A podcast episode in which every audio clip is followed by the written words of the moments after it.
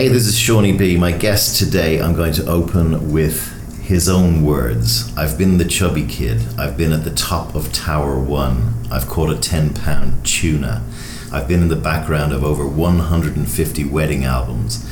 I've lost my mum at 19. I've driven cross country alone. I've been bitten on the nose by an ostrich.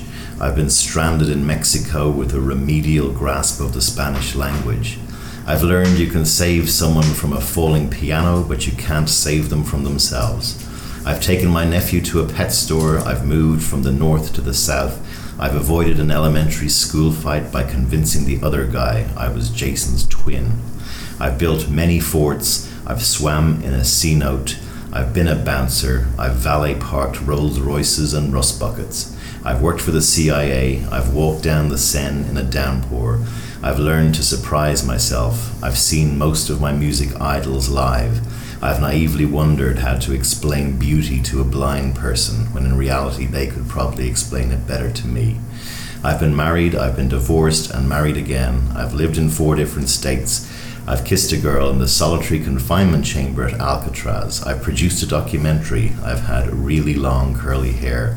I felt the frozen mist of the Gullfoss Falls in Iceland. I've talked my way into a fully operational prison in Dublin. I've been on set of two real world houses. I've danced in Old San Juan. I've toured the ruins in Athens. I've lived with nomads in the Sahara Desert. I've illegally fished with villagers on Lake Victoria. I've been mistaken for a celebrity in Kyoto. I've written and directed a play. I've had my own classic rock radio show. I've eaten the best meal of my life at 3,843 meters. I've picked fruit by moonlight in California. I've jumped out of a plane. I've wrestled professional midget wrestlers. I've picked tea in Sri Lanka. I've moved everything halfway across the world. I've started over again and again. I've been recklessly in love. I've been my own worst enemy. I've been, and he is, my good friend Jason DeTurris. Welcome to the podcast. Thanks. That, that's it. That's all. Yeah, so we can finish up now. Um, we're here today in Jason's house in uh, California, in Los Angeles, Century City. We're having a nice glass of sparkling rosé, courtesy of Jason. I've been staying here with him for the last couple of weeks very kindly put me up, and we're going to hear what Jason knows about all that stuff. Which one should we start with? I know the one about Dublin. That's people. A lot of my my listeners are from uh, Dublin, and you ended up going into one of the roughest jails in Dublin by mistake. That uh, well, it was actually by intent.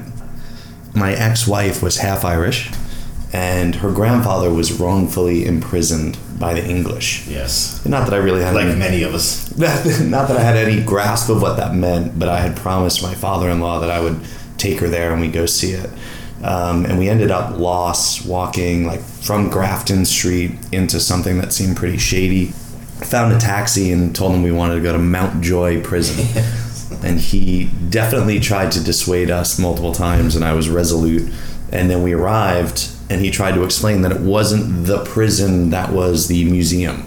It was an actual like methadone Yes, uh, operational prison. So I pulled the security guard aside and I said, "Listen, we're from America. Yeah. My wife's grandfather was wrongfully imprisoned by the English, and so he didn't let us in. But I asked to speak to his boss, who used to pour concrete in Manhattan. Was tickled. he was absolutely tickled that I was really interested in getting in there, and he gave us a personal tour. So What was it like in there? I, most of my friends in Dublin, including myself, have never been inside it. Look, thankfully. But, I, I don't recommend it. It felt like going into a like a colonial fort. Yeah. The walls were shaped in triangles so that people couldn't escape. Uh, the inmates were in cages and trying to climb up on the, the ceiling. They tried to keep us away from that because they had just let them out for lunch or whatever they were doing. But he gave a kind of a historic tour of Easter Rising. Yeah. The you know it was just interesting. The best part about it really is watching people's faces years later when I meet Irish people and tell Yeah, them that I yeah. I've been in Mountjoy prison. it's positively Dickensian, I would imagine, but uh, yeah, it's got a pretty bad rap. Jason uh, and I met, um, I think, in 2008. Is that right? yeah. Hence the rosé. Hence the rosé, because we met actually in Cannes at the advertising festival, and I uh, ended up working as a colleague of Jason's in JWT New York from about that time for two years, I'd say. But we became fast friends, and we've encountered and enjoyed a lot of pints together over those years. You're from uh, uh, you're from Long Island. Long Island, 110 mile island that connects Montauk to Manhattan. Jason's father, who I know well, hello if you're listening, I, he, he is a guy who sounds like and looks a little bit like sort of what Frank Sinatra would be like today. I kind of I dig him. Had he made it? Had he made it? I'll drink to Frank. um, what was it like growing up? I mean, I grew up in a middle class family on Long Island, Yeah. um, but it was a little bit, it felt a little bit rougher than it should have been. Meaning, I don't know. I think it was there was definitely a lot of bravado.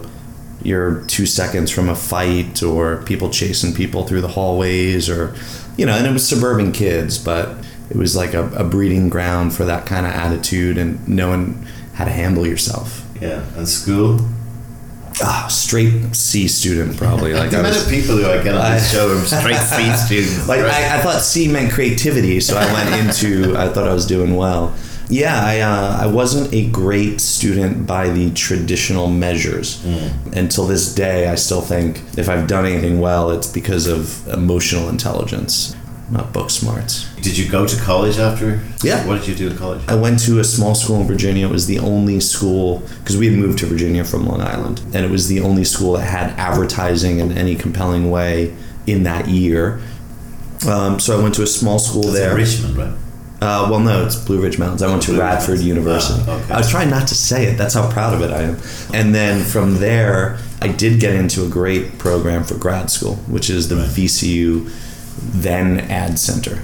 Did you always know you wanted to get into sort of this communications or ad business, or You know what? It started with Matchbox cars.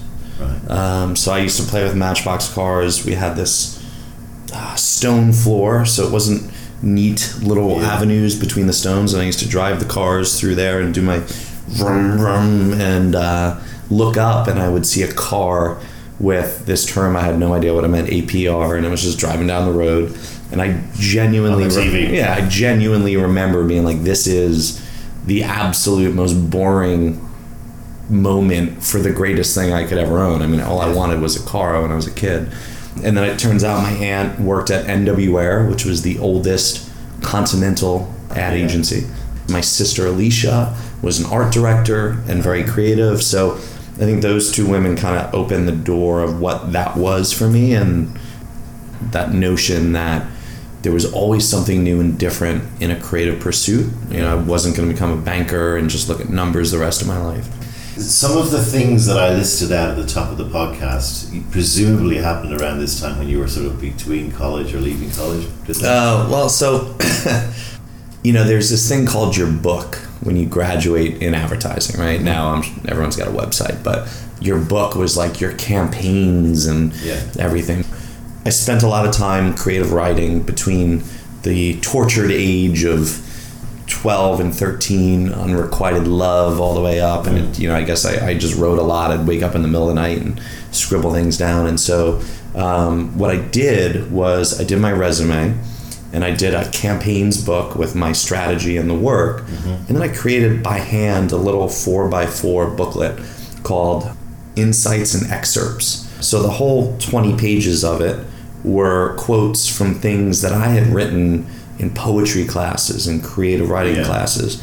And on the back panel, I just thought like I don't remember the moment that I did it, but I started writing I've like I just thought if I'm going to go into this world where I'm supposed to understand people, yeah. maybe I should understand what I've done. Yeah. And so I uh, I put that as a blue vellum back page in this little book, and anyone I interviewed with thought that that page was like the single most interesting artifact. People felt like I've got a sense of who you are. Tell me about the CIA thing. Can't. I can give you I can give you some broad Burn after reading. I can give you some broad strokes. So my mother actually worked for, and it's sad now because she's been gone so long. I, I forget if it was NSA or NRO, but when someone in your family gets a job like that, they go through everyone's trash, you know. So out of the blue, she came home and had some program, and it said, "You've already been pre." audited. If you're interested in doing internships and projects, you can. I think the- You because she was working there. yeah, yeah. I mean, everyone in my family had been, Right. I guess, they had to make sure that you know everyone Yeah. was on the up and up, and they weren't hiring someone who had alcoholism or espionage or My God- son is a spy. yeah. Well, that's the funny part. So I did through the internship program two years, and then I, it bled over, and I did some holidays and stuff. So I can't really talk about any of that, n- nor should I.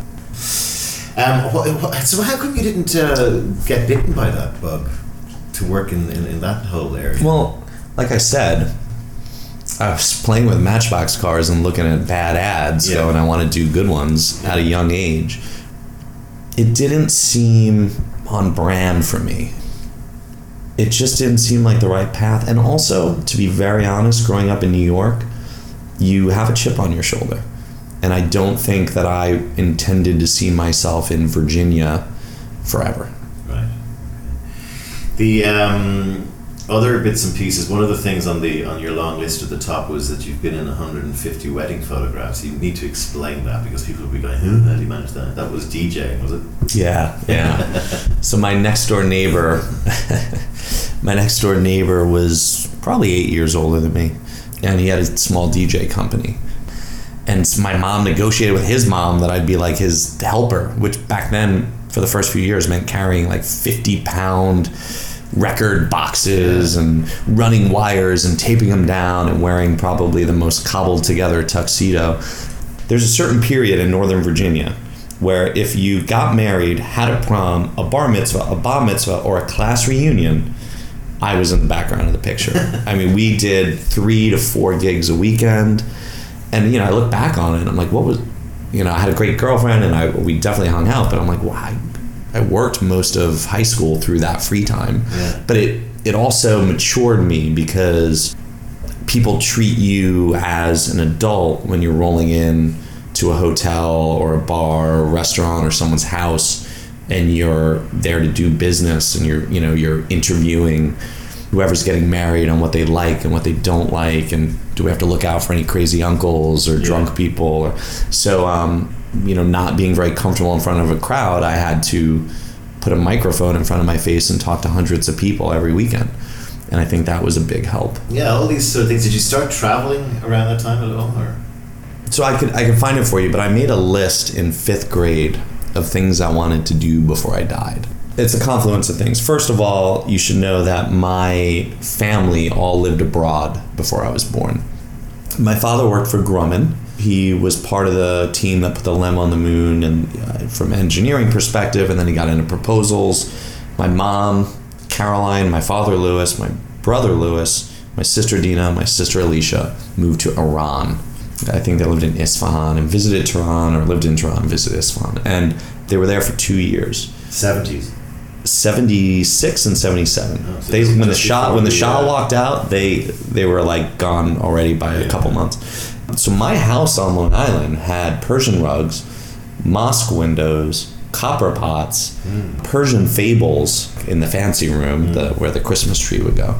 Anyway, long story short, you can't take a kid on Long Island and sit down every Thanksgiving and Christmas and talk about the camels you rode, the time you went to Egypt, the boat in Greece, when you stopped in Hong Kong on the way back, and have him be content with going to Disney World. and so when I was in fifth grade or sixth, I can't remember, I made a list of things I wanted to do.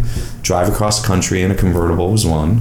Find a cave or an island that no one's been to. Pretty sure, unless I've been really drunk, that hasn't happened. Uh, how do you describe beauty to a blind person? Right. Which was in that. Anyway, so I've always wanted to travel, and every decision I've made has been with an eye towards that. So my first internship in advertising was in San Francisco during the dot com bust, and all I wanted to do was go to San Francisco. The agency called me and said, "We'll put you on some coach flight." It was probably like God knows how much, seven hundred dollar ticket or something, maybe less. And I said, "Can you give me that in gas money?" This was my line, and they loved it. I said, "If you want me to advertise to the country, I need to see it." Yeah, And at that point, I'd only been past the Mississippi once to Wisconsin. that doesn't count. Ah, don't, don't get me don't get me started. So I drove across country by myself. I had a tumultuous relationship at the time, and I and she wanted to go with me, and I said no. I think I need to do this because I want to be in control of the radio, and if I feel like I need to make a left or a right, I don't want anyone in the car suggesting. Like I said, I'm also a pleaser, so if someone wants to go one way or the other, I, I might be inclined to do that. And what I did was, I ended up as an extra in a Showtime series with Lawrence Taylor, uh, dressed as a transgender person. I uh, taught someone how to play roulette in Vegas, and I think I gave her her first cigarette. She won 700 bucks. Went to the Grand Canyon and slept in it by myself. You're doing a lot of this stuff on your own. Were you? Were you? Did you feel like you were different when you were younger from the other guys? Like, did you? Because like a lot of your stuff is very. It's almost like you're sitting down with yourself and going, "I'm going to do all this stuff." Whereas a lot of people, I think, you know, they they, they kind of fall with their friends and all that kind of stuff. Did you have like a kind of an independence? I didn't, but uh, there is this weird. There's I know you're very extrovert, right? And you know, you're all Well, no, but I would still love to go drive across the country by myself. I love my wife. Like I Yeah. love Shannon and I would enjoy it with her, but those those moments this morning I spent 4 hours alone for the first time in 2 months. It's extremely valuable. Yeah. It crystallizes things. It also is time to write and refill the tank of uh, insight or perspective. But there was this weird thing my dad used to say, which I hated, but I think it kind of sunk into the soil, which was because he is a little bit Sinatra and Italian, Irish, Yeah. New Yorker, which is my kids are leaders and not followers. Now, when you're the chubby kid, not the smartest kid, and not with the hottest girl in school, you don't feel like that, mm-hmm. right? Growing up definitely was in there and I felt like when we moved to Virginia I just had a chip on my shoulder from New York probably a little bit in the DNA from him my mom was friends with everyone he was always a big personality and you blend that like I don't think you can outrun DNA that's why I said um you can save someone from a falling piano but you can't save them from themselves I dated someone who was bipolar and I mean, I'd be crying trying to help that person, and there was really nothing to. You are who you are. You're wired, Yeah. whether you know it or not. So you're, you're learning all these things, and you're still you, you, you put down a whole pl- bunch of things when you were like twelve or thirteen, as a kind of checklist. That seems to me to be uh, strange for a kid to do that, you know, because I, I- think like I look back at my own thing, and I would love to have had the foresight to do that, but I didn't. I don't think it's weird. I bet you I just was a little bit more, not that I would have known this word back then, but into codifying it. Kids want to be president or astronaut or a baseball player or, you know, God knows what. I'm sure they said it, you know, but I I started to write things down. Again, I think because you know my friends and I were probably not talking about these things, mm-hmm. you know, and so we were talking about we would play Ghost in the Graveyard or Hide and Go Seek or someone found a dirty movie in a bush and that was interesting for a Yeah. week. You know, we never we didn't talk about like how do you describe beauty to a blind man? Yeah. the bit that Jason does in advertising is the bit that I do in advertising. So for those who don't know much about the business, it's the strategic planning area, which loosely is about, I guess, a bridge between the client and the or the brand and the and the creative process and the consumers. And we're supposed to know all about the consumers and all that stuff. This But- is the most heartless description of what Yeah. I do I've ever heard. Yeah, well, I don't need, I think you should strike this I've, from the I've- record. I've thrown it out anyway, so I'm, I've, I've covered it ad nauseum, as I said in some previous podcasts. But one of the key things about what the job requires to me, and I think Jason would agree, is curiosity. The people that we look to hire, I think, above anything, are the ones that are the most, that you get the feeling that they're curious, and I think that you can see that strain in you all the way back to when you were little. Yeah. Yeah, I mean, the only thing I would amend, if I can, to that is it's not above everything. I think it's the starting point. if someone's just curious, it's not enough, but it's how you take that curiosity and crystallize Yeah. answers and hypotheses that make life more interesting. You know, I think advertising has lost its ability to move people. Um, but anyway, Tell me about how you got into the business then, from the whole college, you know, CIA, traveling around, DJing. How did you? What was your break? Um, So I was in the in the school that I was almost embarrassed to tell you of, um, and I was in the advertising program, and there was a guy who knew someone I knew, and he was two years older than me, and I said, I just looked at him, having lived in New York, and I said, "How are you getting to Madison Avenue from here?" And here meant the Blue Ridge Mountains, a small college that even in Virginia people would turn their nose up to at mm-hmm. times. And of course, it was like a thousand miles, right? So I'm like, how are you taking this class and going to the only place I really know of where advertising's king? He said, I'm going to apply to the VCU Ad Center. So, two years before I could apply, I had ordered the application, reviewed it, and knew that's what I was going to do. In that school, not only did I make one of my best friends and other good friends, um, I did a documentary with Julian Koenig, Bob Levenson, and Roy Grace, who all worked for DDB, who did the Think Small, Yeah, Volkswagen. Yeah, Think Small, Lemon, all that.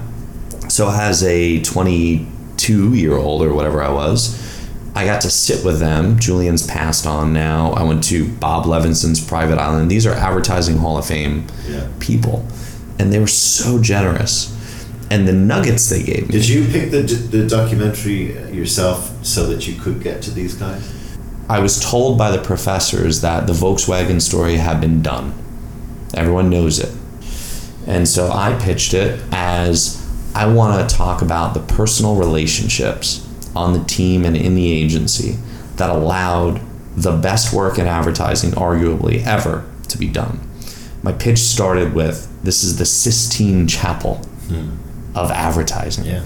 So these are this is a very famous ad campaign for Volkswagen back in the '60s. Uh, Doyle Dane Bernbach, led by creative genius Bill Bernbach, and these are the guys who were behind the scenes.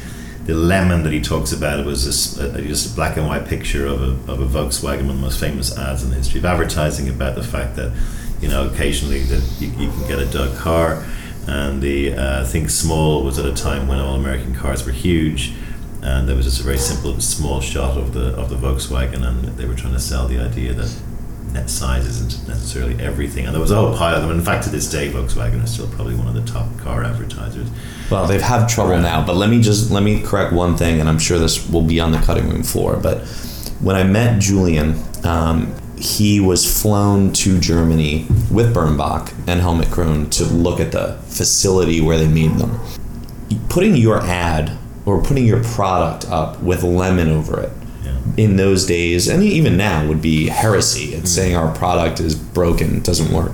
When you read it, the small copy, it went on to say that there were more quality assurance individuals in the factory than anything else. Mm-hmm. So Julian told me, you know, and this is like 40, 50 years after he did this ad, if you listen to clients carefully, they will speak ads to you it's interesting because agencies are positioned as we know better mm-hmm. and we're just give us your stuff and we'll make it great. This was a man who is in the in the hall of fame of advertising and he's giving credit to listening to his client because he heard something in what they said that he elevated and i think that's really beautiful and i think that's interesting and a testament to what those guys were doing. Yeah. I mean, I think the headline is so beautiful as well because it's so easy to go no lemons, you know, because because we have the testing. Do you know what I mean? It's like Yeah. it's really easy to do that press ad safe.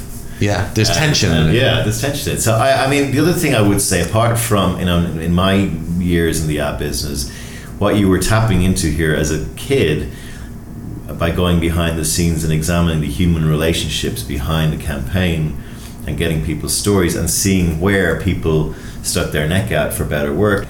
That to me is a thing that has also crumbled. You know, I, th- I think client cockiness and they think they know everything, client fear, and they want to try and put, they want to try and do the safest thing.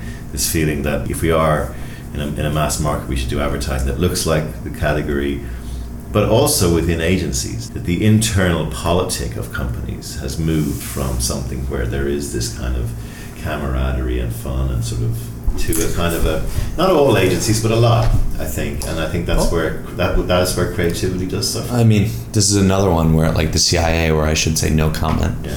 Um, I will say this: I've now been fortunate enough to be inside companies like Rolex, Infiniti, Tylenol, Motorola, Nokia, Under Armour, just a number of clients to see how different organizations operate. And I think you have to learn how to socially engineer an idea. So now you're not just responsible for finding it, mm. shepherding it, making it great, but then, and this was always true to some extent, but So I feel explain what you mean there by social engineering. like you have to figure out how to create the environment for that idea to live. One or two out of every 10 things that an agency does is great, right? Mm-hmm. And we we live for that. It's like you're going to the plate and you're swinging the bat, cricket bat, baseball bat, whatever you want to use, and there will be a grand slam in you. There may be two or three, but you're going to be missing a lot. And you're going to be missing a lot because of a number of factors. CMOs shift, and that changes agreements. You're dealing with people whose jobs are on the line. Um, and so social engineering is about understanding the landscape, who's aligned with what, who needs to be brought in when. And it's a very complex strategy for your strategy right? It's like the lubrication to your strategy.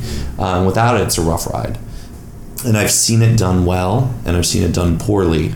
And I think that one of the keys to the kingdom in probably any business, but ours, is being able to do that, ask those questions, understand it. Anyone who would be on the other side of the aisle, bring them to your side early. Understand why they're on their side. And that takes a lot of empathy, it takes a lot of work.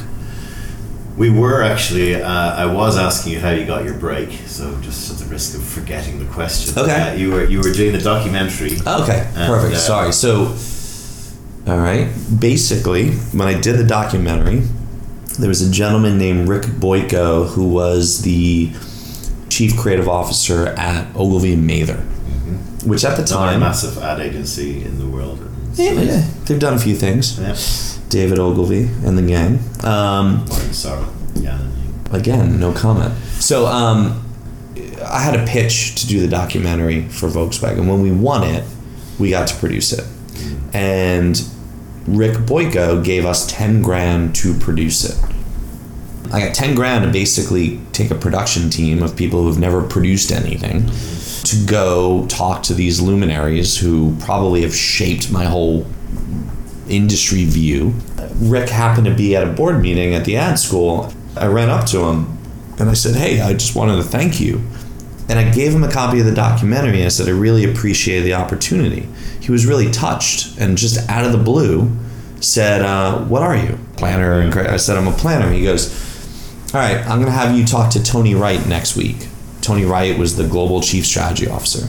Tony happened to be out of the building. I met our mutual friend Robin Bardolia, did a couple interviews, gave everyone my little book with the I've been that you opened this interview with. And after that, I was on the global team for Motorola. I wrote the launch brief for Moto. I'm sorry, for the Moto RAZR, and basically had almost no supervision. So you land in. You basically land your first job at a pretty senior level on Motorola. I was No? junior, but the, the thing is, you hire good people and you get out of the way. Yeah. My boss had, uh, he was going to ascend her co head the department. He was more focused probably on the sexy cell phone category and was like, this kid seems competent on the B2B stuff. And ultimately, it, it all tied together, but I was just earnest Yeah. and drank a whole bunch of Pepto Bismol because I was probably going to shit my pants. And again, I was in my early 20s. I was empowered very young to run pieces of business that someone my age probably wouldn't. But this is this is the issue. I never wanted anyone to know my age because I've always been younger than the post I've had or the responsibility I was given. When people asked me how old I was, I would say, "How old do you think I am?" And they would always add Like a little bitch. they would always add 2 to 3 years and I would head nod and never verbally say yes Wow. because I was so insecure that someone would find me out or someone would say, "All right, little tyke, get back over there." The um, the traumatic thing that happened. I mean, you, you went to you went to uh, Deutsch, JWT, and Crispin. I, I, I don't really want to go in and talk necessarily about unless there's anything you feel we should talk about in any of those agencies. But the traumatic thing that happened in your life then was was uh, the death of your mother. Well, those are different generations. So, um, so when I was 19, I was a sophomore in college. Um, mom was the glue of the family. Her gift was that all four kids secretly believed, and probably still and should, that each of us were her favorite. Yeah, I don't. I don't know how you pull that off. that's rare, I'd say. I really don't know how you pull that off. And God, if I ever have kids, I hope I can pull that off. She passed very quickly, within two weeks or less of uh, you know cancer metastasizing in her.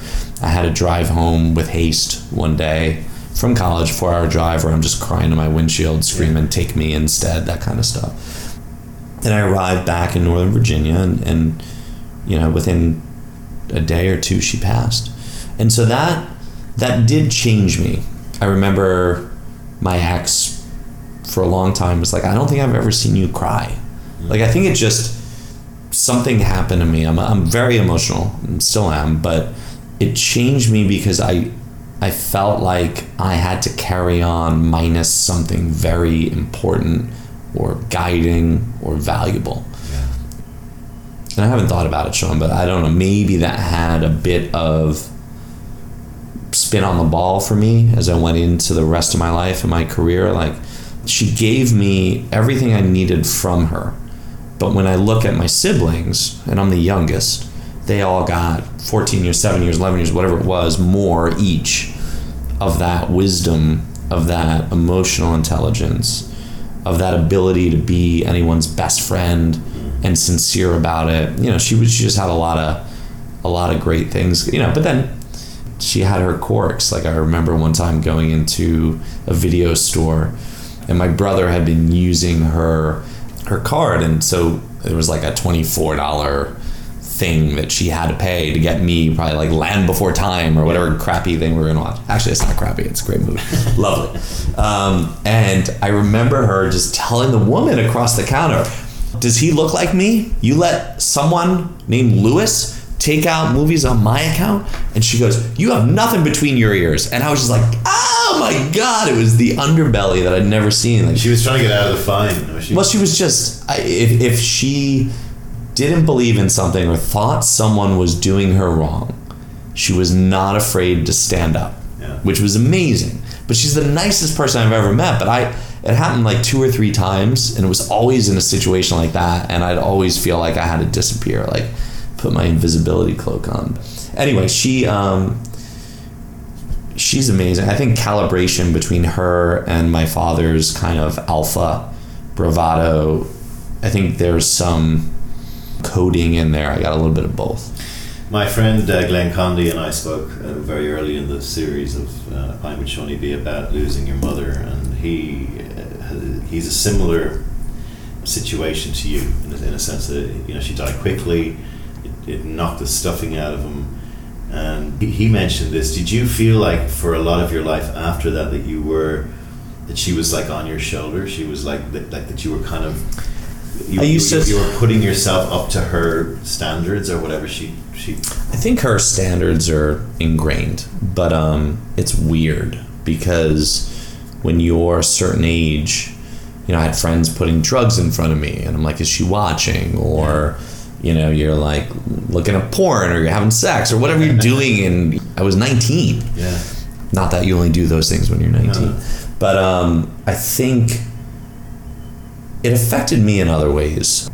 I was very stoic. I was very numb for a long time. It took me a while to get my empathy back for people because I had such a gut punch.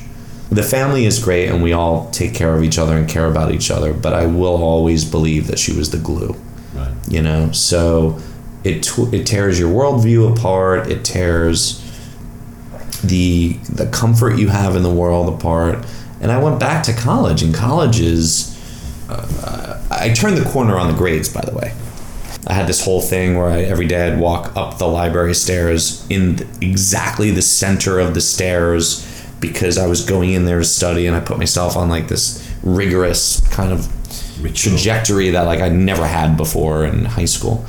And After her death. Yeah, because no one had, I don't know if I told you this, but no one had gone away to university in my family. I was the ah, first. Really? Okay. Yeah. And so it was kind of like a, a big honor. My mom passed on December 5th, and my finals were two, three weeks after that. And I did not defer my finals. I basically said she wouldn't want me to do that. So I was I was batting like a three five, three four five, three eight, whatever it was for Means nothing to me, but anyway, that's average. it's like B B plus. B, B plus. right? Okay, yeah. And then, granted, I was never better than a C student Yeah. before these years. Yeah. And I had one class that I was an A student in, and it was a religion class. Well, This woman was amazing, and we always tried to figure out what religion she was. But she was, you know, like she would never tell you. She was agnostic on. She taught you everything equally. Turns out she was an atheist, but um, she she asked me personally if I wanted to take the final because I had gotten a letter from the school saying I didn't have to take anything, and I, I but she was holding it in her hand, and I said, yeah, my mom would want me to, and I sat. I think that class was actually in like an old church or something, and I sat on the back steps and took it. And one of the essay questions was something like, John's mom dies of cancer, and like she didn't change the question; it was in there. And this was two weeks after my mom died of cancer. she knew. She knew, but she wasn't going to change the Yeah, test or the not, question. not, yeah. And uh, I shanked that so bad. I was her favorite student. She was mean to everyone, and I was I'd always sit up front, do my shit. And I got a D in that class, and I kind of walked away going good.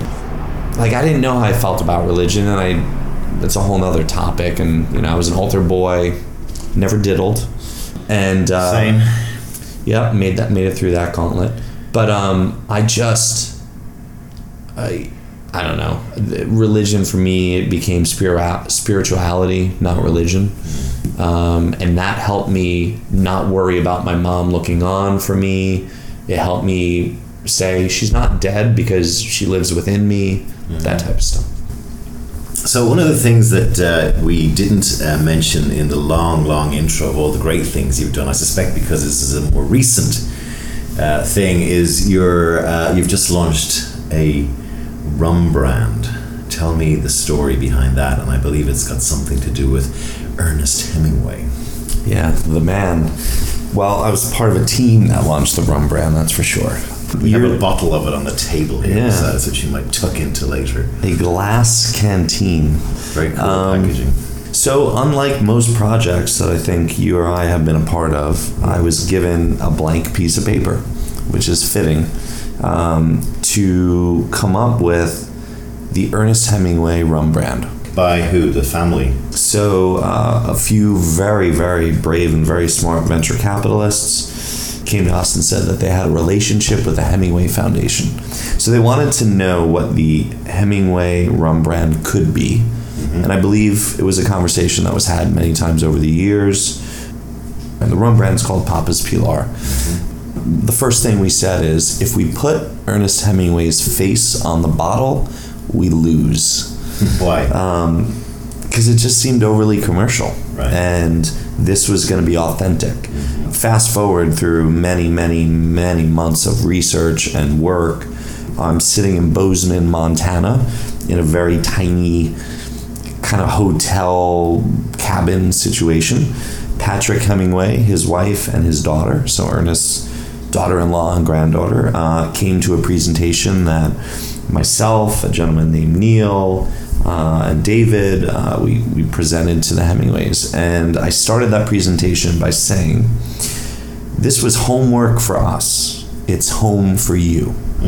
So let me know if anything feels off. And at the end, Patrick Hemingway, who's very sweet, very kind man, said, I wish all the people that wrote books about my father had done as much research as you did. The strategy and tagline is never a spectator.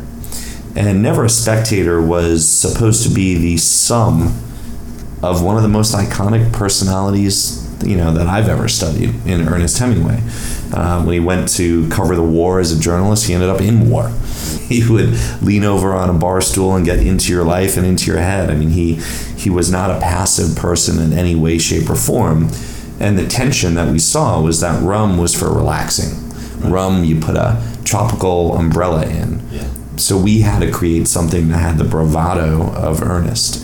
Who's Pilar? So Pilar was his boat and Papa is what he liked to be called.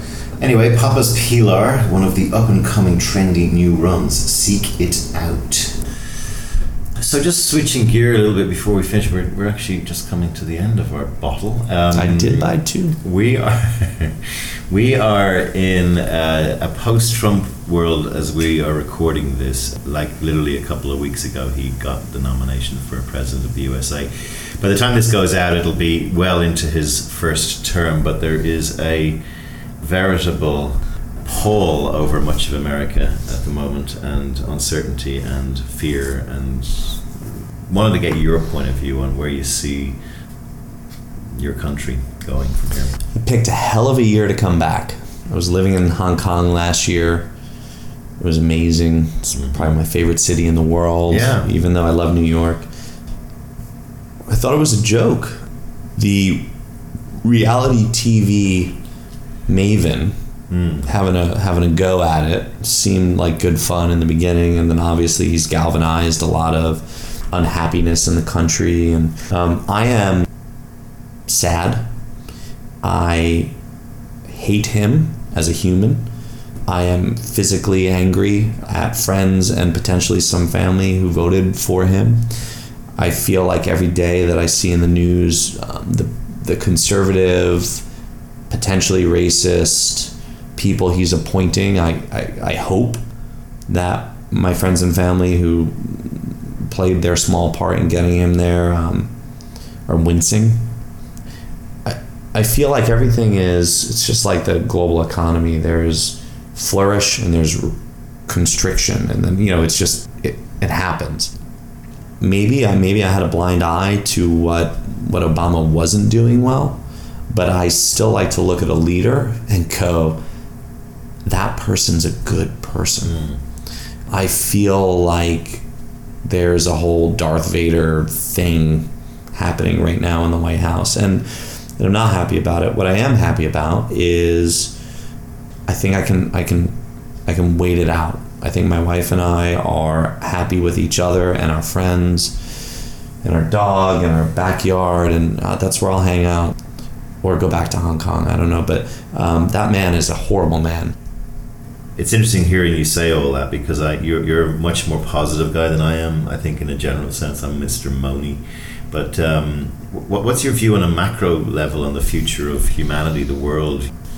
going forward. Not, you know, taking, I, you know, I'll, I'll you. I'll, I'll, I'll, I'll just say one thing, and it's going to sound depressing, but um, uh, Shannon and I listened to, speaking of podcasts, uh, something called Hardcore History, and the guy never takes a breath. I forget his name, but he just goes on for like three hours about history in a deep, energized way. Mm-hmm. The world has always been fucked.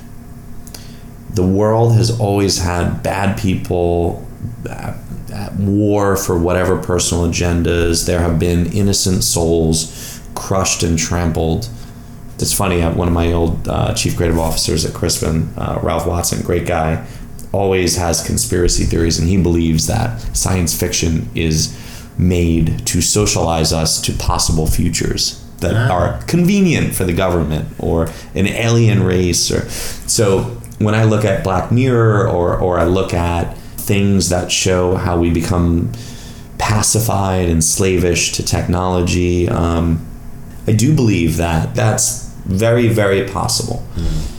The good part is I know enough people who don't think that's acceptable.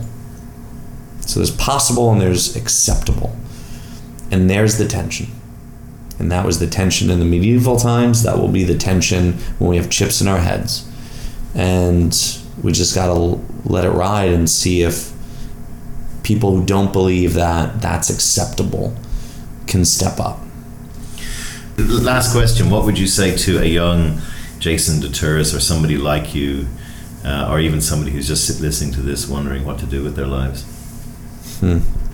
Should have seen that question coming, but I, I don't have a great answer. I think,